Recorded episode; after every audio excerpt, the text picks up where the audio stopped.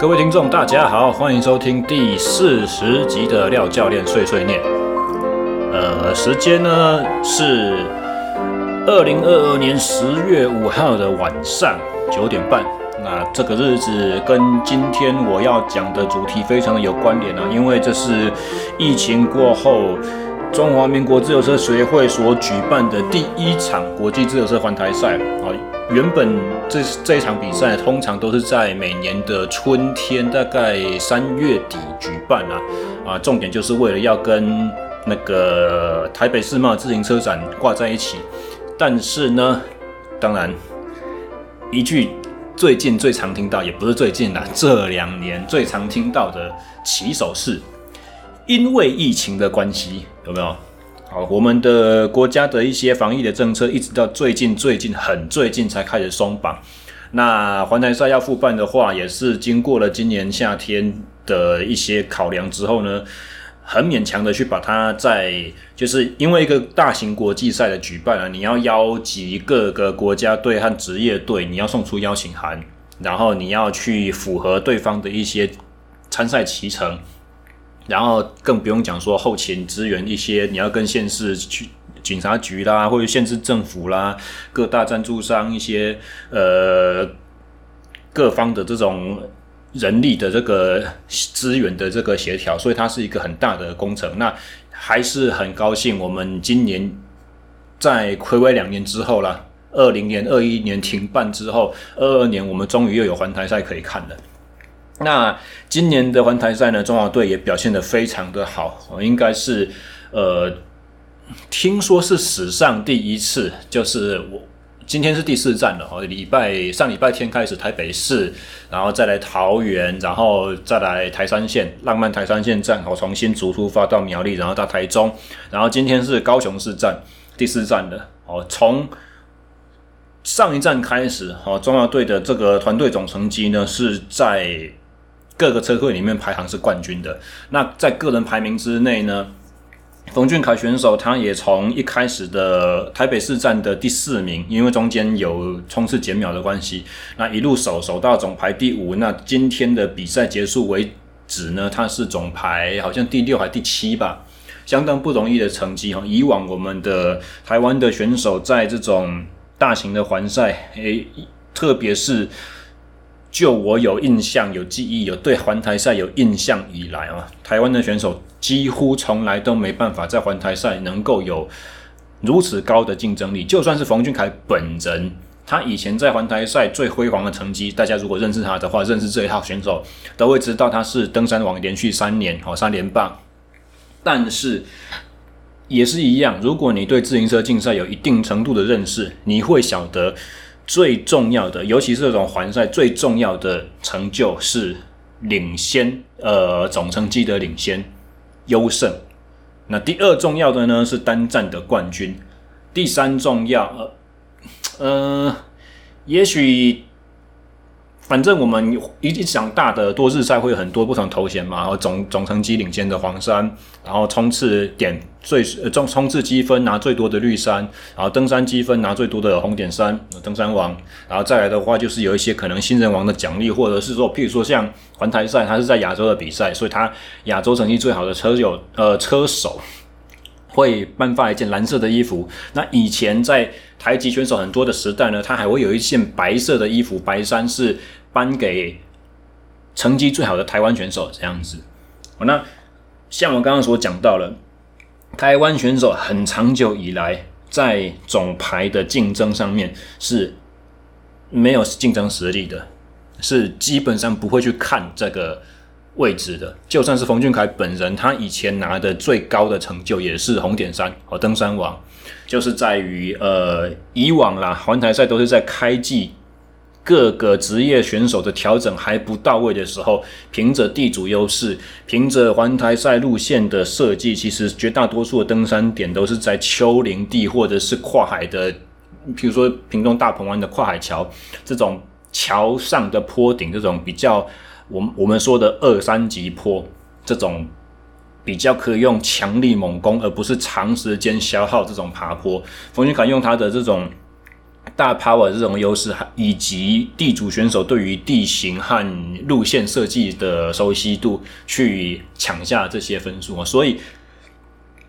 今年的环台赛，阿凯能够去在总成绩圈子里面有排上名字，我们不要说多有竞争力啊，因为目前的话，如果我印象没有记错，他是从第二站开始就损失两分多钟所以其实如果你损失两分多钟，然后后面又没有大的赛站可以有机会去做，譬如说很复杂的逆风段可以突围啦，或者是很长的爬坡可以去把领先优势去一口气拉开，然后甩掉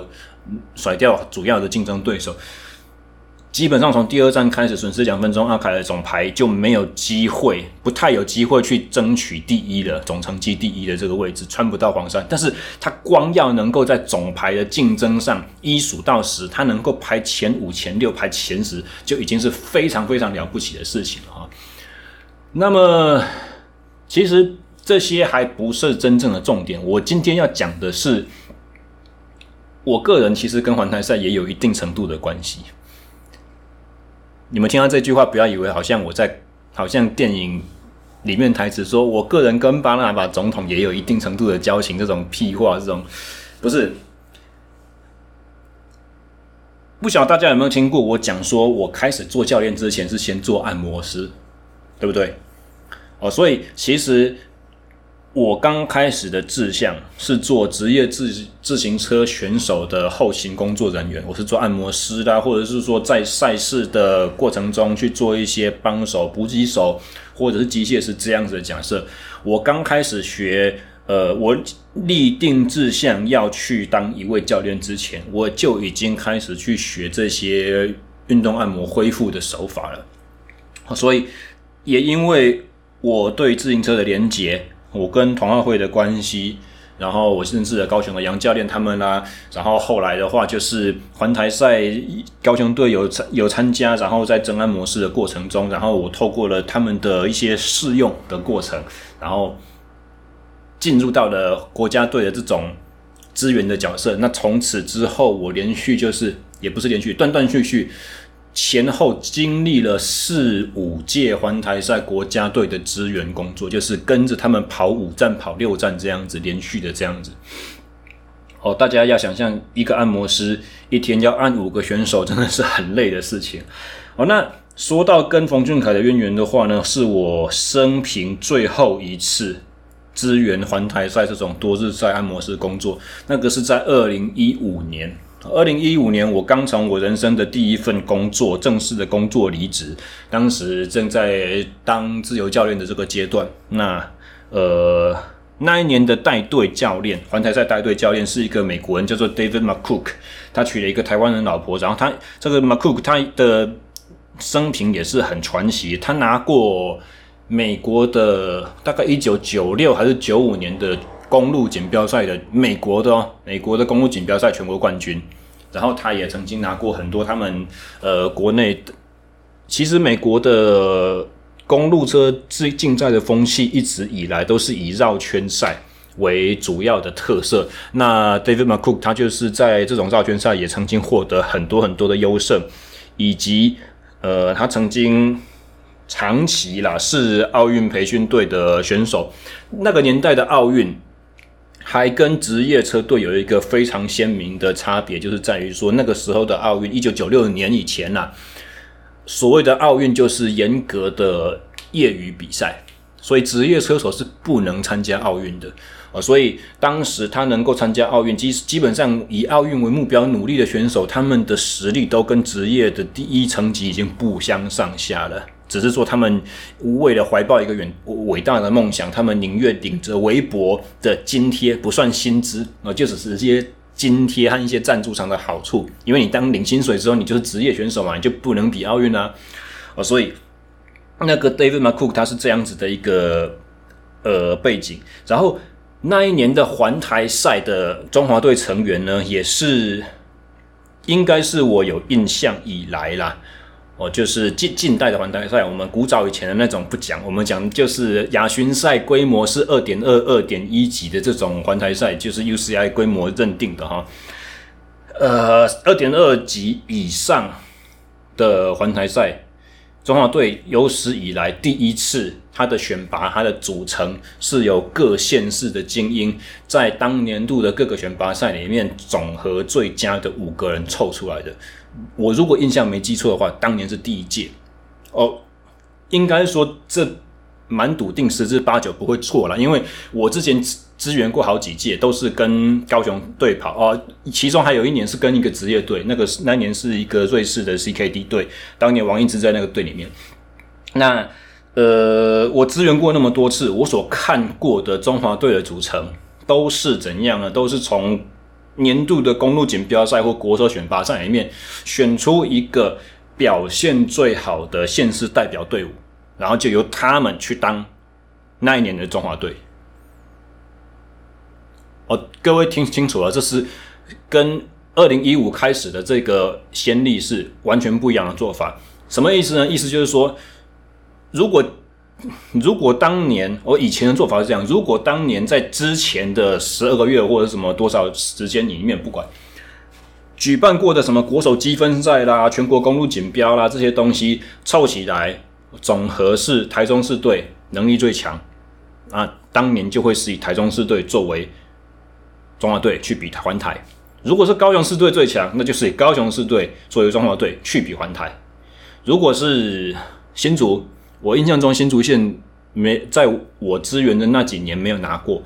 台北市那个时候还根本就还没有起来，所以也不会有选手可以去在这种大型比赛里面拿到综合的好成绩。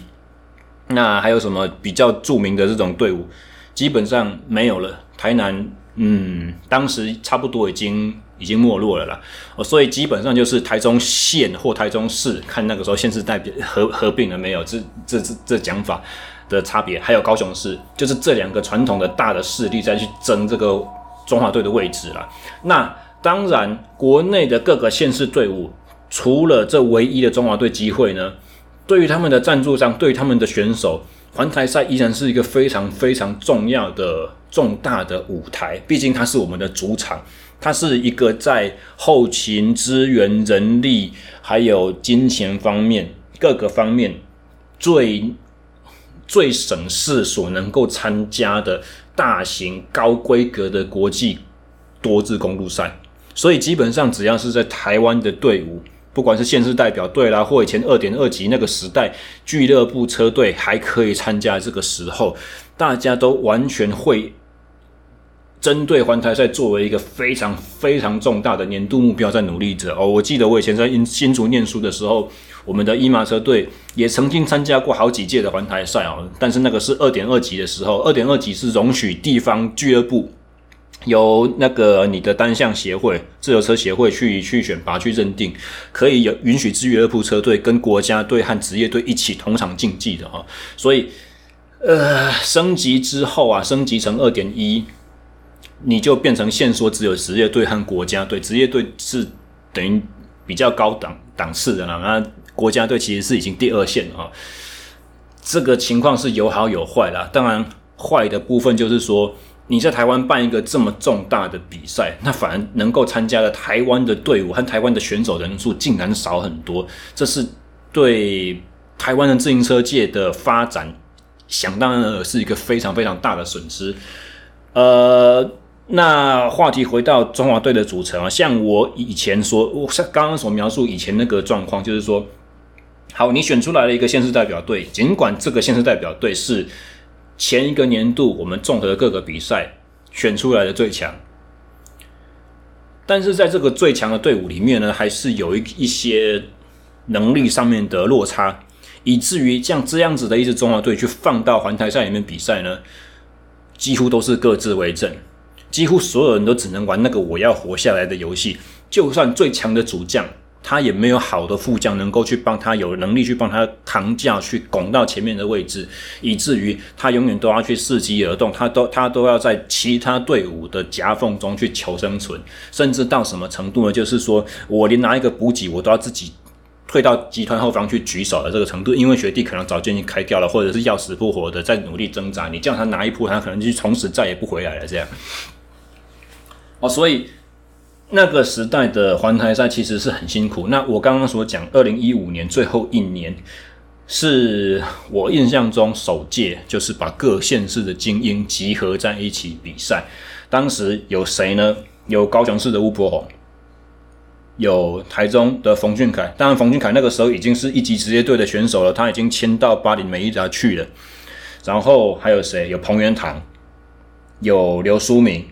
然后还有台中前进车队的刘金峰哦，刘金峰在那一年之后就已经退役了哦，那现在是在当教练，在基层队队伍，在在学校。所以，如果你大家是跟我差不多同一个时期开始迷脚踏车，你听到这个阵容，你有没有觉得说真的是很豪华、很吓人、很了不起、非常的梦幻？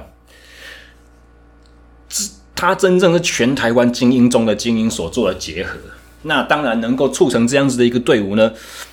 背后也是有点故事的。如同我刚刚所讲的，呃，只要是台湾的队伍，基本上为了争取环台赛的机会，参与环台赛的机会，你要去追求说我年度能够选拔赛表现突出。得到全国最佳的全国第一的位置，其实是有一点风险，而且有很高的难度存在着哈。所以当年的台中市和高雄市，其实他们都会想方设法向他们的赞助商去争取，花大笔的经费跟世界自行车总会 UCI 去注册，注册成为一支职业队。为什么呢？像我刚刚所讲的。你环台赛升级到二点一级以后，就只有国家队和职业队能够出赛。所以，万一我当年选不上了之后呢？我至少还可以有一个职业队的身份，希望以我职业队的身份去受到中华民国自由车协会的邀请去参赛。那我也不怕讲这个东西了。那个天桥下说书人话当年的故事。二零一五年的环台赛，当年台中市前进。有注册为职业队，但是中华民国自由车协会没有发出邀请给前进职业队。为什么？背后的原因当然就是因为自由车协会想要促成像我所讲的一样，中华队的梦幻阵容，他想要把台中的两把好手冯俊凯、刘金峰延揽到这个黄金的中华队里面，所以。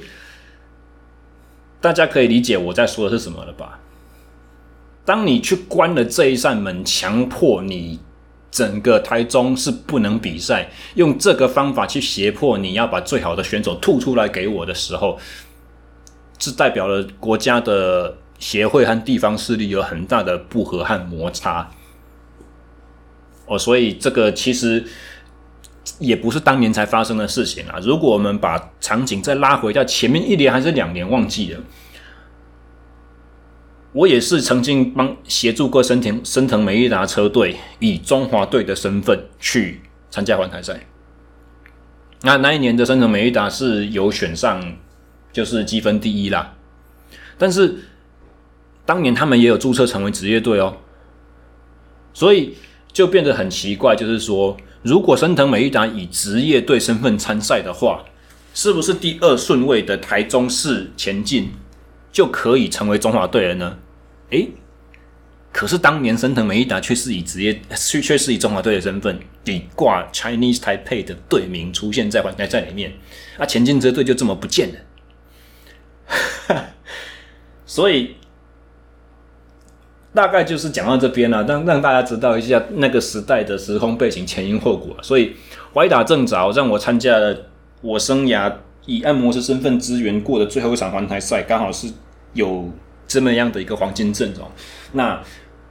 话说从头啊，就是说让你们了解一下当年的成就是多么的厉害。相比相比今年的成绩，而且我刚刚才讲说，今年的中华队是历年来成绩最佳的一次哦。我们能够团队成绩就团队总成绩，就是说每一站排名前三的选手总时总时间完赛时间累加起来，各个队伍拿来比一比看看。今年的中华队可以拿到团队总成绩，到目前为止是冠军位置领先哦，很了不起哦。可是。如果以单站排名来看的话，今年中华队排最好的是今天的终点阿凯冲第六名。在二零一五年当年，第一站台北市站，吴伯宏拿第四，第一站就穿上了亚洲领先的蓝衫，而且那是我从参与。包含资源和以观众身份看环台赛的那么多年以来，头一次生平第一次可以看见台湾籍的车队、台湾籍的选手在比赛中每一个分站都有参与突围，都有关键性的角色，在真正成功的突围逃脱集团里面都有成员去贡献自己，都有代表我们的衣服出现在这个。呃，关键的作战里面，而且没有任何一个成员是一开赛就落队，没有一个人的能力是跟不上，无法成为有效的支援战力，这真的是非常非常了不起的事情。更，我我我跟你们讲一个更不可思议，就是说你在哪一场比赛，不管是国内赛还是国际赛，俱乐部还是什么，我们派出去的。你什么时候可以看见台中的选手帮高雄的选手开路领旗带冲刺？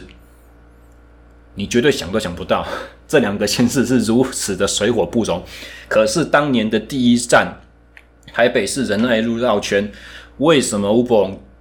结束的时候可以冲到第四名？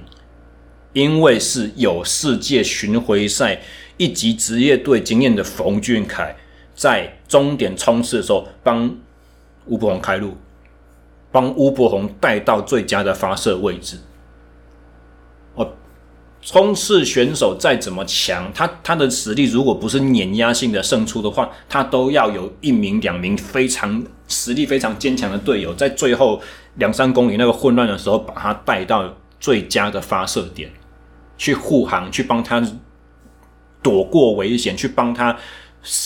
摆平集团前面大家在争抢卡位的这种扰动，让他可以安心的去保守自己的体力，然后在最后关键时刻一搏。所以你看环台赛的中华队阵容当中，曾经是四公里个人计时呃个人追逐赛全国纪录保持人的冯俊凯，他当时。现在还是啦，当时就已经是一级职业队选手的身份，他竟然能够牺牲自己去帮一个短距离爆冲刺能力比较好的乌伯宏去开路，这真的是非常非常难能可贵的事情。所以，不管我们说自由车协会他肚子里面在打什么主意，但。终究因为他的策略，造成了这种最强中华队的组合，真的是可以让我们台湾的车迷去看到非常非常精彩的本土选手的这种作战和发光发热。所以，这是我当年的我我所必须讲的第一件事情，真的很难得。然后第二第二个的话，就是其实阿凯本人的这个故事。当年的环台赛算是我第一次，就是实际跟阿凯面对面接触啊。之前其实我们在赛场上有的时候会碰到，因为像我会去参加一些场地的国手选拔或全国锦标，所以就是在场内啊、热身啊、绕行啊、上厕所什么，然后擦肩而过都会打个照面。甚至是我其实我在做研究所论文的时候啊，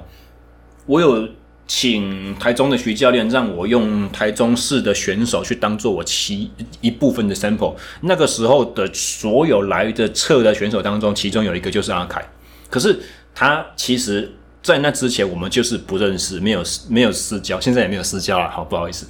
但是当年因为资源的关系，让我可以实际贴经贴身去靠近。冯俊凯这一位了不起的选手，然后我记得我们那个时候在台中啊，在集训在集训期间第一次见面，阿凯有看着我，然后说：“哎，你是不是也有在比赛？”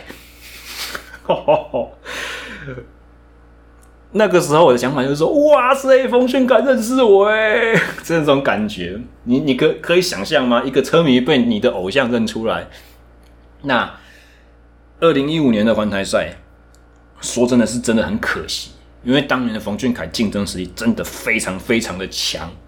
可是不幸的在第二站从新北市走快速道路走走西边下去桃园，然后跟今年的桃园站终点很接近的，就是爬石门水库，然后去脚板山为终点。那一站，在差不多开始要爬石门水库之前就开始下雨，天就阴阴的，然后在上石门水库坝顶的时候就开始下得稀里哗啦。然后当时我们在后面坐着在补给车里面嘛，所听到无线电在讲的战况说很激烈哦，什么强度看很高，领先选集团里面选手有谁谁谁，因为大会无线电会会报嘛，所以我们就有听到说哦，整个大集团撕裂很棒，我们中华队选手冯俊凯在前前头的第第第第几个第几个这样子过终点，然后大家心心情为之一振，就是觉得说太棒了。这一站的难度很高，但是路线又是非常适合我们选手去发挥的这种特色。结果在下滑，在过了石门水库坝顶爬那一小段结束，有一个高速下坡，要准备转脚板山之前呢，阿凯摔车，冯俊凯发生摔车，天雨路滑的情况之下，在集团里面下下坡用了太多的风险，结果滑倒了。五天的赛事，你第二天就摔车，那个皮肉伤，不，你先不要说我们说挫伤啊、淤青啊、肌肉有没有什么不适的这些状况，你光那个大面积的皮肉伤，大家有办法想象你接下来还要比四天吗？还要比三天啊？包含当天的话是总共是四天，全身大面积擦伤，比赛过程中就已经够痛苦了。但是过程中，你肾上腺素起来，你可以忍。比赛结束之后，换衣服、撕下纱布的那一刻，那个痛苦，你可以想象吗？好，然后还要冲澡，然后还要睡觉。你睡觉就因为疼痛睡不好，你稍微翻个身，还压到你的伤口，不小心睡的姿势不对，你隔天早上起来，伤口还跟被单粘在一起，那种痛楚，你可以想象吗？然后这种这种事情就发生在我们阵中最强的选手身上，真的是，人家说人虽不是病，虽起来要人命，这不是这这句话是我高中某一位同学的名言。那，唉，就发生在我们的阿凯。然后，真的阿凯也是一位非常了不起的人物。从这件事情，我们就可以从我自己个人的经验上面了。大家要知道哦。在职业车队里面，你你受到的待遇、受到的照顾、受到的关怀，跟你的竞争实力，跟你当下的在那一场成绩里面的比赛成绩排名，跟你被交付的任务角色有很重要的关系。其他的不讲，光按摩的顺序就差很大。以当年的环台赛来说的话。主将设定是冯俊凯，冲刺主将设定是吴伯宏，剩下三名是支援性质的选手，所以按摩排第一的一定是阿凯，阿凯排第二的一定是嘟嘟，排第三的才会是他们后面的。为什么呢？因为按摩师我也是个人嘛，我也会累嘛，累的时候不只是力道不到位，你做的细腻度也不到位，然后你会被拉去做杂事的机会越来越多，所以前面第一个。呃，比完赛冲好澡、吃过东西，第一个优先得到按摩的选手，他按完有最好的恢复，而且我也可以在他身上把功夫做得最细，这是第一个。然后第二个的话，就是你越后面，你可能越来力气也不行了，然后你做的也比较不到位，然后你也可能会就是呃时间的压缩，你就会草草了事这样子。所以正常来讲的话，阿凯一定是排第一顺位的。这这没有用，这不用争论。从赛前集训和比赛之前的两天练车报到集合，都是这样子。从脚板山摔车那一刻，那一天回到饭店之后，冯俊凯就跟我说：“我按摩排最后，让他们其他几个人先。”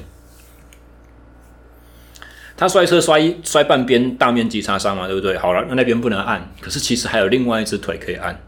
然后摔车完的那个地方呢，你没有擦伤的位置，其实我们还是可以尽量做一些恢复的事情。然后先不管摔了这件事对他的战力有没有折损，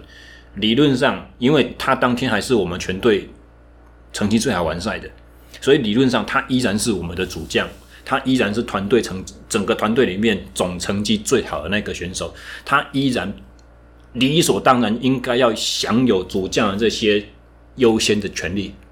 可是他跟我说，没关系，让其他人先，我排最后。你们有办法想象听身为工作人员的我听到这个会有多感动啊？然后好，第三天是阿里山站，一样下大雨。阿凯做了一件只有副将会干的事情。比赛开赛之后，乒乒乓乓，大家攻击乱七八糟，一波接着一波，真正成型的那一波逃脱攻势，冯俊凯在里面。他以主将的身份去参与了这样子的一个突围行动。一般来讲，这个突围是小咖在干的。然后当年的那一波突围呢，他们那个小集团领先小集团一路从三个四个瘦身下来，剩下最后两个，一路合作到终点之前，最后的三公里内才被后方突围追杀出来的伊朗选手去超过。等于是当天在阿里山一样下大雨的那一天，中华队差一点拿到一个单战冠军，而且这种单战冠军是以单战冠军的机会啊，我们没有拿到这种争冠的机会，是以我身为一个以前是选手参加过比赛，然后身为一个车迷，然后还有重点，身为一个爆发力比较好的耐力很差的选手，我最钦佩的赢的方法，最有 guts 的方法就是。林北波，你赶紧插的呀！开赛就冲出去了，弄鬼刚诶！你后面要怎么合作挡风？所有整个大集团追杀我一个人，我一个人对你们全部。最后是我领先进终点，这种赢法是我觉得看职业公路赛我最钦佩的获胜方式。我们。当年二零一五年，冯俊凯差一点拿到这一站单站冠军。你想想看，如果他没有摔车的话，如果他的恢复没有受影响，如果他的按摩没有被排到最后一个顺位，如果他不能只被按到一条腿，会是什么样子的一个结局？哦，所以这个是白头宫女话当年哦。这说起来很惭愧，那冯俊凯到现在都还在场上活跃。他环台赛已经参加过，包含他以前在前进车队的身份。今年好像听说已经参加了第七届还是第将近十届了哈。那人家都还在场上拼啊，我已经离开那个圈子很久了。不管是自己的参赛也好啦，或者是说对于国家队的效力也好。不过说到对国家队效力，其实当年二零一五年的资源真的很有很多其他的故事可以讲了，包含我刚刚所讲的这个很令人感动，就是全全国的精英真的集结在一起，然后每一站都有关键性的演出，都有非常好的表现。就是你看他们他们的成绩真的是比一些职业队都还要可来的可圈可点哦，而且是在当年的七支。各个国家队里面表现最好的，强过香港，强过日本，强过韩国。但是在整个支援的过程中，我们的阵容也真的是最阳春，然后也看到真的很多非常用功、很光怪陆离的事情。也也，然后隔年我自己创业的时候，也因为一些原因让我拒绝了再一次被国家队邀请。支援的这个工作，好吧，所以这个就是跟今跟大家聊一下今年环台赛到目前的战况了哈。明天早上你们听到这期节目的时候，明天上班你们上上班通勤，在听到这一集节目的时候，希望你们就是跟我一样哈。TVBS 在这几年，真真的是一另外一个很了不起的这个。发展就是说，以前的环台赛我们都只能听别人讲，都只能看新闻那个新闻稿报道而已。最近的几年，TVBS 新闻台在 YouTube 有做直播，然后今年也是第一次他们在电视台上面也把这个直播播出来了。哦，所以大家明天其实有直播可以看，不是明天了，从上礼拜日开始就一直都有直播可以看了。希望你们哈也跟我一样，上班有空的话偷偷开电视看一下，支持我们的选手。也没有啦，我身为一个在国训中心中心工作，然后必须支援那个亚运亚运培训队选手的这个运科人员嘛，体能训练师。我们的亚培队伍的选手有阿凯有杜志豪在里面作战，我看一下比赛，关心赛况是天经地义的事情嘛，啊，不要影响到我带其他队伍的训练就好啦。哦，那明天你们听到这一集节目的时候，不要忘记当天真的一定要开电视看一下我们的环台赛，二零二二年的环台赛最终站第五站，在屏东的大鹏湾，在那个环湾道路去进行公路绕圈，每一圈会上一次那个跨海大桥去抢登山点，然后下了登山点之后会抢冲刺点，每一个冲刺点和登山点除了积分以外，还有减秒哦。所以在目前，阿凯依然是亚洲蓝山的领先者哦。第二名角逐的对手落后好像十几秒而已哦。所以明天真的非常刺激。那如果这一站比完可以拿到这个亚洲总成绩的荣耀的话，还有就是如果顺利守下团队最佳成就。团队总冠军的荣耀，相信对于台湾的自行车竞赛历史会是非常振奋人心的一刻嘛，请大家一定要开电视看。我已经连续两天、两天还三天中午吃饭的时候，就因为他们抢终点都是在进终点都是在中午大概一点多的时候嘛，我已经连续好几天中午都是紧张到胃痛吃不太下。大家一定要开电视看。好，再来的话就是聊一下，我我我有跟。一些朋友去答应过的哈，上礼拜五我自己参加的一个在台北市河滨公园一个关山自行车训练场所举办的夜间的直线加速赛。我这个直线加速赛我以前也参加过，那当时我参加的那一届应该是二零一四还一五年了哦，在大直台北的大直桥下那个有一个很直的那一道，然后那一段的那个呃夜间照明也非常的理想。不过当时我们是一群单速车的爱好者，自己擅自去那边封路举办的啊，所以等于当年是怎样的？是非法集会，很像你在那个电影《玩命关头》第一集看到那个美国那些改装车的飙车族，晚上自己就人力就把大街给一封了啊，那个荧光棒挥一挥，把所有的用路的人都挡下来，然后我们自己在上面比赛那个程度。那一年我是拿了第一名。但是当年的竞争者基本上就是在那个那个年代很夯的街头单速车的朋友们这样子而已。今年不一样，因为跟我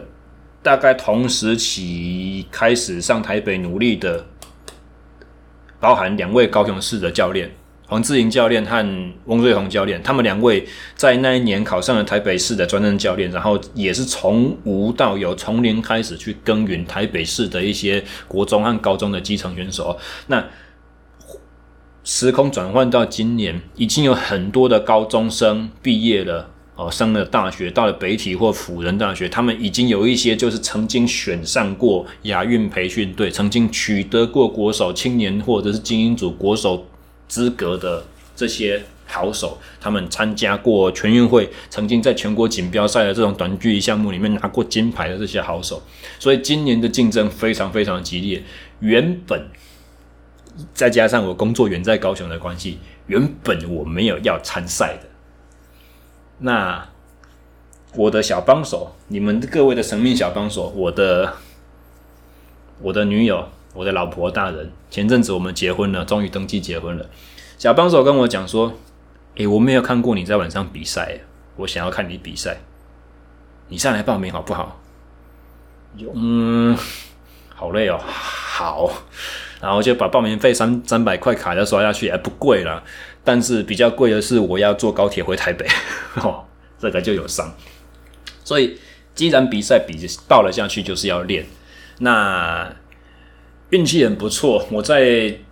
从上次的全国锦，呃，从上次的街头直线加速赛之后，我换了一台车，然后因因为原本的旅车真的是被我超到整个车架都变形了啦，然后换了碳纤的富富吉富士场地车，然后也参加过了好几场的这种，呃。在台湾办的经典赛哦，国际经典赛就是跟各个国家队、职业队的好手竞争过，然后我也参加了第二次，生平第二次参加全运会，然后也比过很多场的全国锦标赛，甚至是也侥幸拿过了一次全国锦标的一公里个人计时冠军。有了这么多的经历之后，有了这么累积过了这么多年的，包含自己的训练，还有训练别人的这个心得。在今年这次参赛呢，跟以往的我其实相比之下，有了很多的关键性的突破。其中最重要的一个是，在今年我的场地车的设定其实发生了一些改变。哦，以前的我的手把是相对的位置比较低，然后比较靠近自己。今年我试图去把手把往上拉，然后往前送出去。其实刚开始的初衷只是为了说，希望我在高速冲刺的时候，我的手肘是比较弯起来的，我前手臂可以跟地面比较平行，比较打成一个水平的低风阻的姿势，而不是好像直直的往下弯的很下去，但是你从正面看起来却是一个撞风的角度。往下很深，然后相对打直，这种感觉会觉得很有力。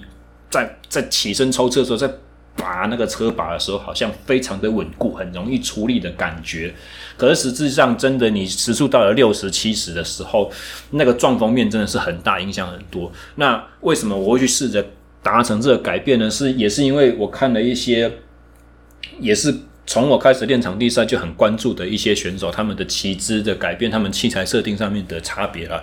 最主要的一位就是马来西亚的阿旺，阿旺在两千年初的时候的车子设定和现在车子设定，光它的上管长度就差了几乎两个 size，然后它的龙头也是往上又往前，然后手把还变窄，非常非常的多，以至于从以前到现在，你去看他的骑姿，几乎是完全不同的两个人。但是，一模一样的是，它的背的角度、它的骨盆的角度、它的头部和它的腰相对的高低几乎是没有变的，有差就是前手臂的弯折程度。它它就是很明显的，像我讲的一样，以前是手两手直直往下，现在是手肘几乎打九十度，前手臂往前捅出那种感觉。所以。因为这种在高速冲刺的时候的风低风阻优势，让我想要去试着把自己的姿势做一些改变。那我其实今年没有参加场地赛的计计划，我也没有在认真为了哪一些目标非常努力的训练着。但是我一直在想的一件事情就是，二零二五年世界壮年运动会要在双北举办，那个是我今年满三十五岁，在世界。杯的 Master 已经正式可以参赛了。那二零二五年我们可以在台湾主场作战。我一直有一个中长期的计划，是我那个时候要出赛，所以我还是会试着去看自己的训练，试着让自己在器材和知识和技术上面和体能上面去演进。那车辆设定的改变是其中一个，但是我没有想我这。低风阻是我当初的出发点，但是我所没有想到的是，我把手把这样子往上和往前一提之后，我的发车、我的定点起步非常非常的好做。以前我们在看顶尖的场地短距离选手在起跑的时候，他的身体会像箭一样往前冲出去，他的背会打成非常的直，他的髋关节会向前。非常靠近龙头，整个人几乎像是站立的姿势，就像你想象你去看一个健力比赛，一个在做硬举的选手，他在举到杠子过了膝盖，开始往大腿中段的位置去接近的时候，场地赛的选手、顶尖选手、短距离好手在发车的时候，他的整个身材角度、前倾的角度，我们去除，把他整个人往后旋转拉直，看起来就会很像我刚刚所说的那个健力比赛。硬举举到快要到中间，杠子到大腿中段，就是我们在奥运举重在说那个爆发点的姿势，非常非常的相近。那以前我都知道这个方式是最佳最有力的角度，可是我做不到。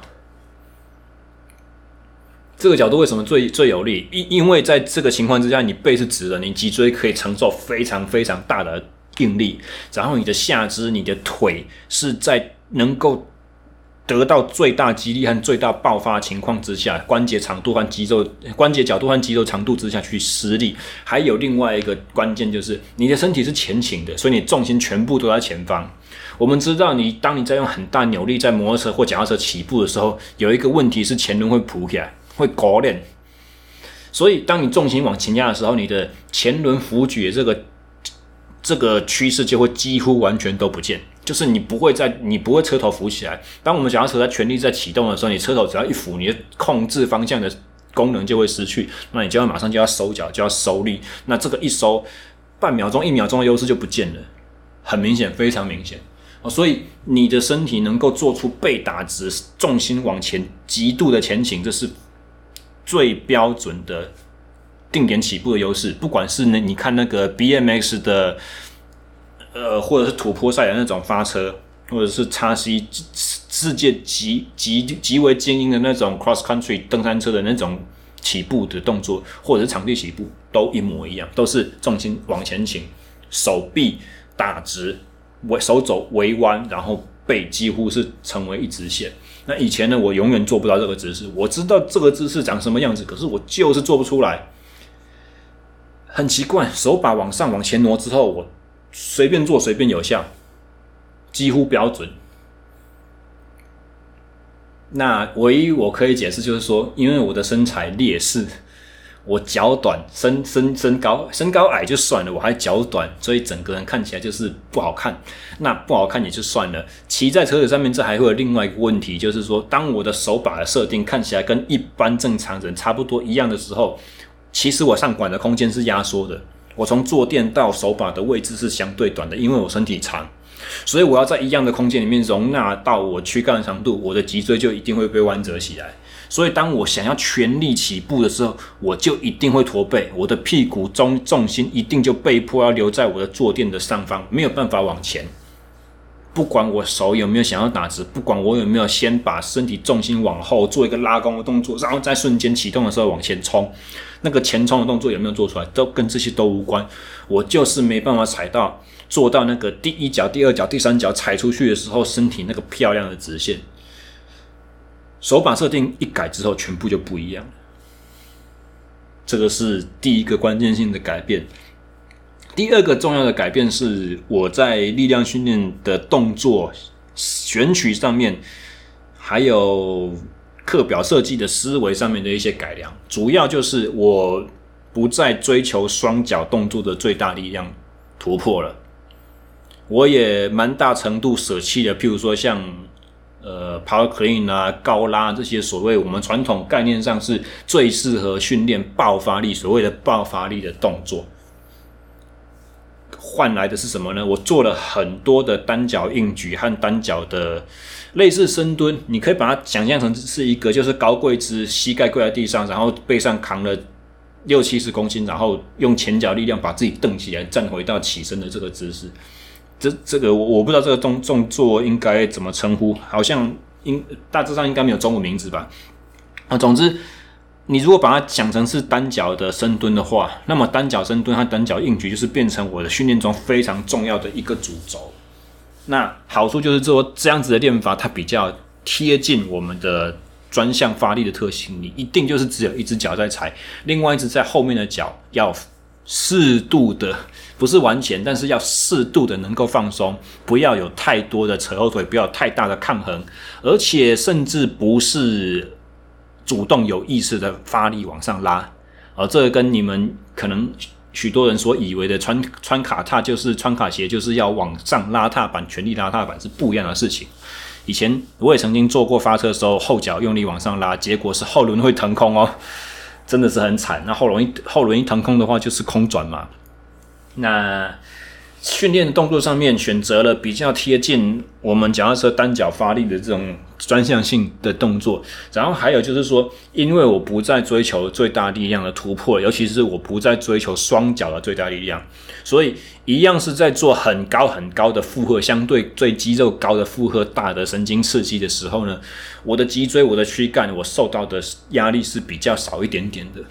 那比较少一点之外呢，我在核心的训练上面，我还加了很多小重量的微幅度的这种动作。以前我在不同的 podcast 节目里面也讲过所谓的微动式的这种脊椎周遭小肌群的核心加强，然后，然后还有就是说增加了很多横断面的身体横向侧转的这种抗旋转的这种肌力训练。那这些东西呢，没有办法让我在单一下的。举重动作里面成绩很好看，可是它可以让我练得更多，它可以让我训练之后隔天的不舒适减轻减减轻的更更有效。所以这些一点一滴加起来，其实都是可以让让你的专你等于说，脚踏车是我的专项运动，重量训练只是支撑这个专项运动的辅助。当我重量训练练得巧、练得好，可以有更高的专项转换效益，然后在对身体产生更小破坏的前提之外，练更扎实、更细腻、更高动作品质的重量和留更多力气去骑车的时候呢，我的专项成绩就会提升。那这跟我双脚蹲举、双脚硬举能够做多少，卧推做多少，其实没有直接的关系。我不用再去追求那些听起来很臭屁的数字。诶，我我以前曾经是体重六十五情况之下，我深蹲一百七耶，将近二点五倍体重。而且我的深蹲是真正的深蹲哦，我是髋关节低于膝关节那种大腿上缘低于水平的那种标准动作，不是那个什么拉赛的什么手正蹲之类那种东西耶。一百七耶，相对的，现在的我才一百三、一百二十五而已。可是专项表现差很多。那车子的设定，然后。体能训练、重量训练方法上面的改变。第三个重要的就是器材哦，器材的选用上面，我也比较大胆的去尝试了更重的齿比。当然，目标不是要以更重的齿比去比赛，而是其实在训练中使用重齿训练，得到一个专项转换的效益是更佳的。那要能够做到这件事情，其实我也很早就知道，世界最顶尖的人。在比赛的趋势是齿比会齿轮比已经越来越重了，但是以前我没办法去尝试，为什么？因为器材零件真的很贵，你那个大盘随便一片一片齿片就好几千块。我记得我订过，我当初在新竹跟丰城连长去透过他去订，用进货价哦成本价去买了一片 DuraS 的那个七七零零的七七零零还七七一零的场地齿片，五十二齿的。他的进货成本直接卖我诶，一片就要两千五还是两千八诶？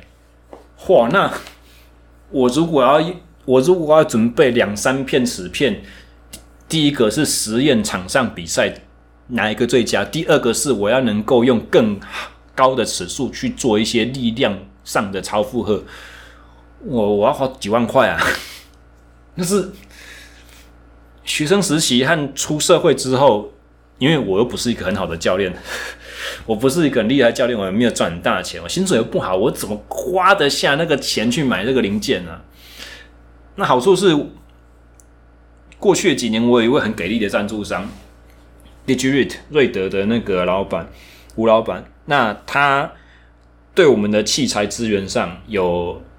非常的阿莎里，那我也是。前不久，我跟他讲说，我想要准备二零二五，我需要五三五四五五的齿片，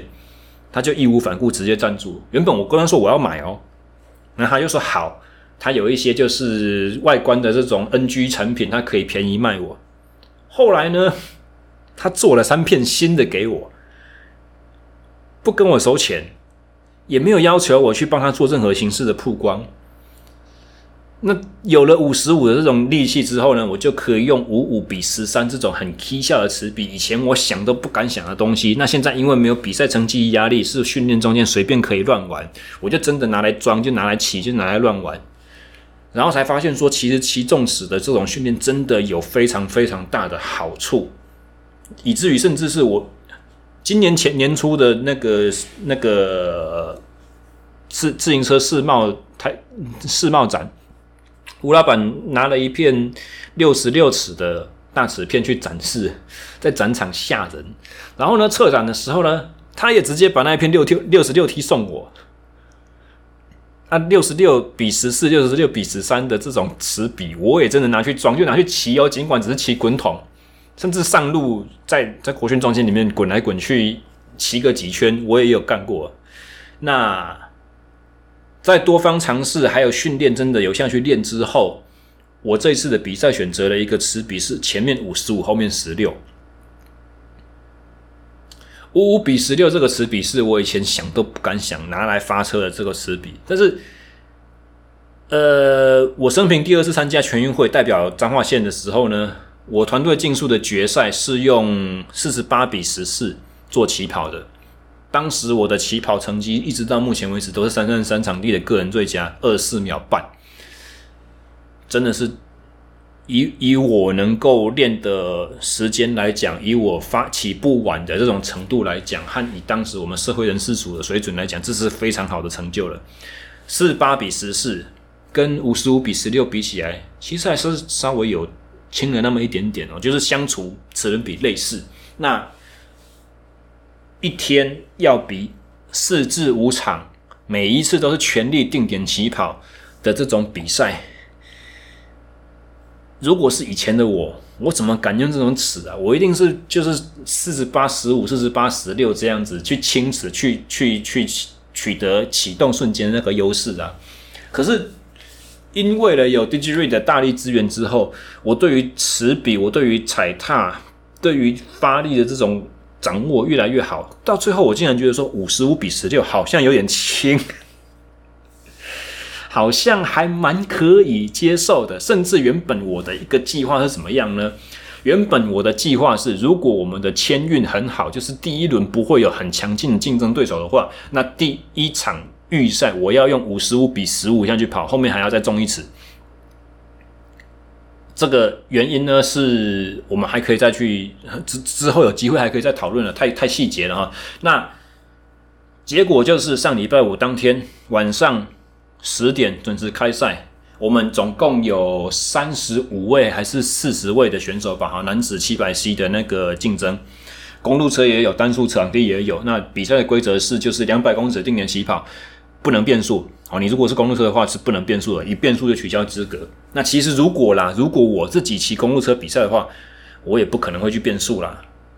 坦白跟你讲哦，那个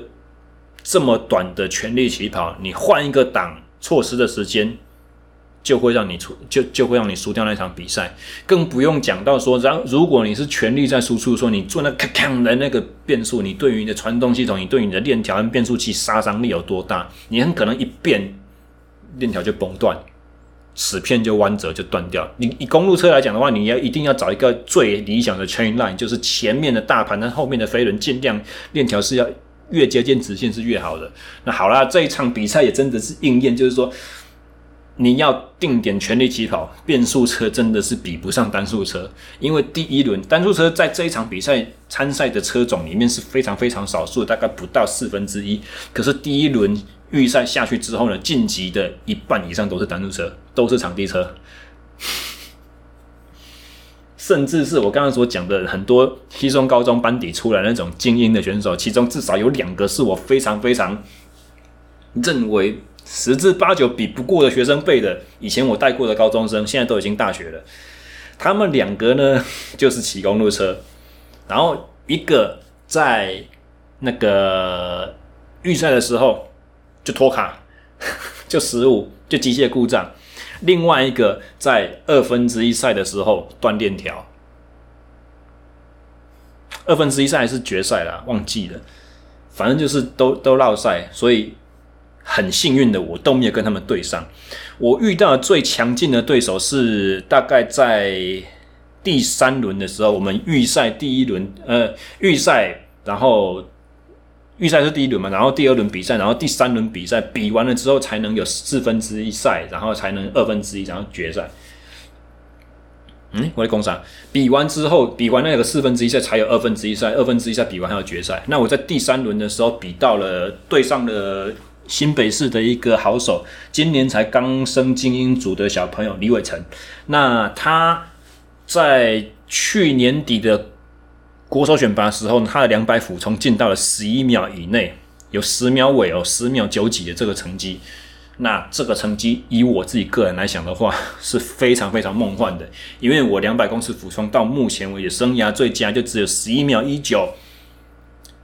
十一秒头，十秒尾这种成绩。如果我这个我这一生骑场地赛比赛，我我此生跑过一次，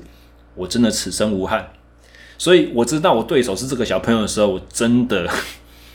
全全身的斗志都被燃起来了。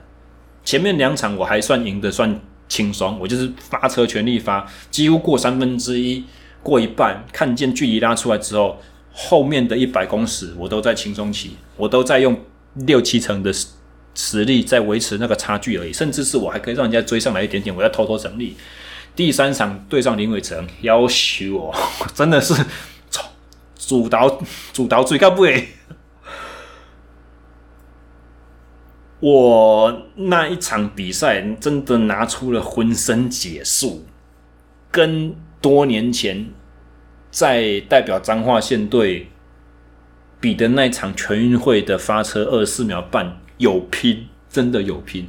然后这场比赛从初赛开始比到决赛，我总共要比五次，大概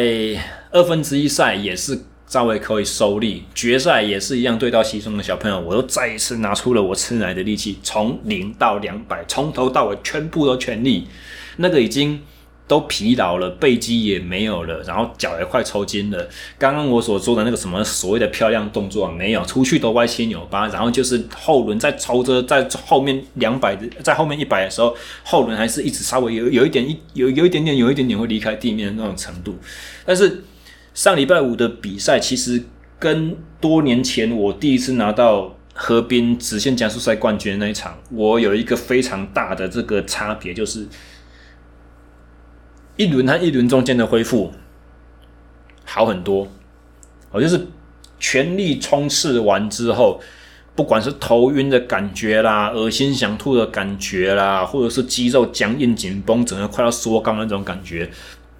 都有比较减轻，而且恢复真的都快很多。那这可能就是归功到另外一个，我刚刚讲的就是器材设定嘛，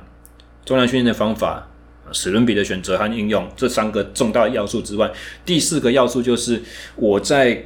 准备这场直线加速赛之前的几个礼拜，三四个礼拜，临时抱佛脚做了很多耐力的训练，我冲刺的训练反而都完全没有做。我就在做我的耐力的训练，然后因为我知道耐力恢复对我来讲是最大的问题，启动的爆发力是我的强项。第一场结束之后，我挖了一个坑，把自己爬不出来，那个才难搞。所以我花了很多的心思在耐力的训练上面，而且耐力跟以以往我自己在我们学校学和我自己在训练上面的应用差有一点点的差别啦。就是说这一次的耐力训练。第一个，虽然我装了功率计，我把公车功率计用转接盘接到场地车上面，但是我发觉在这这次的训练应用上面，好像它的校正跟装在公路上有点不一样，所以很多时候我在骑训练的时候，我的功率计都是快乐表，所以我就没有数字可以看。那我就是变成说，用踩踏的圈数去进行一个自己的那个。间歇训练的这种标准，然后我的间歇训练呢，不是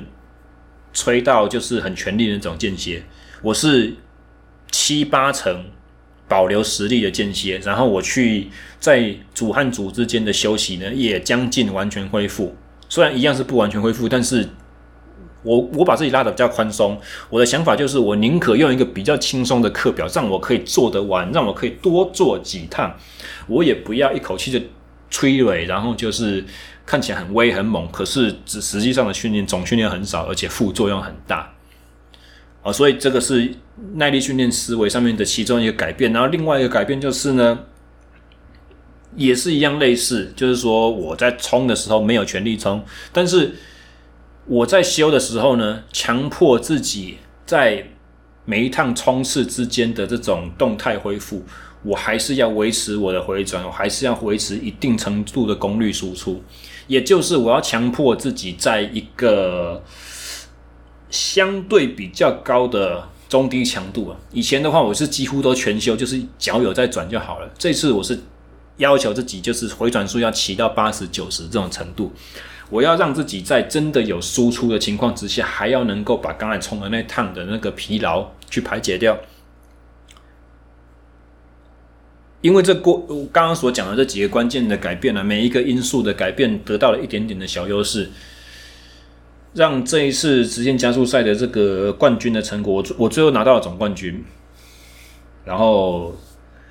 单车盟所办的奖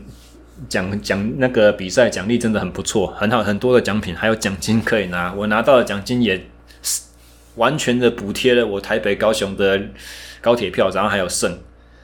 然后也是要非常感谢这个赛事的这个组织主办单位，还有提供奖品和奖金赞助，还有各各个义工的这种付出帮忙，还有就是各个各大赞助商。最重要的当然是我的，我刚刚所讲到的啦，我的 Digirate 赞助商吴老板哦，如果没有这个器材上面的支持的话，我是不可能去发现到这一些训练上的方法的突破。那甚至是我比赛完的奖品，我又拿了一片碳纤维大瓷片，哈哈，很赚，非常赚。那上礼拜五这场这场小比赛。对我过去的一两年的训练方法上和想法上来讲的改变上来讲，是算一个不错的验收哦，也是相当的意外。原本因为看一下报名的人数，我掐指一算，觉得说我能够前三和前五就算不错了。结果不小心承让承让，冠军又被我拿到。哦，下次不比了，不敢出来了。这个这个成就，如果万一守不住的话，就不太好看。好了，以上就是我们今天拉一拉杂聊跟各位聊的内容那，希望大家喜欢。那明天十月六号，当你们早上通勤上班听到我这一集节目的时候呢，记得想办法开那个 YouTube 网络直播，关心一下 TVBS 在播报的环台赛最终战哈。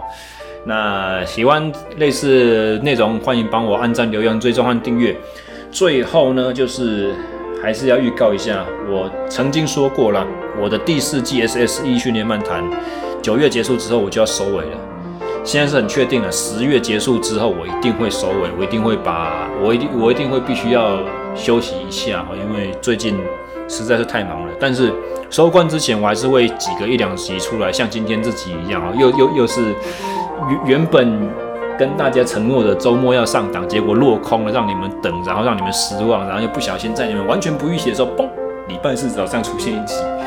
我还会再寄出，我还会再挤出大概至少一两集啊。然后第五季的内容呢，一样我还是也我也在规划，呃，就敬请期待了。以上，我们下次见，大家拜拜。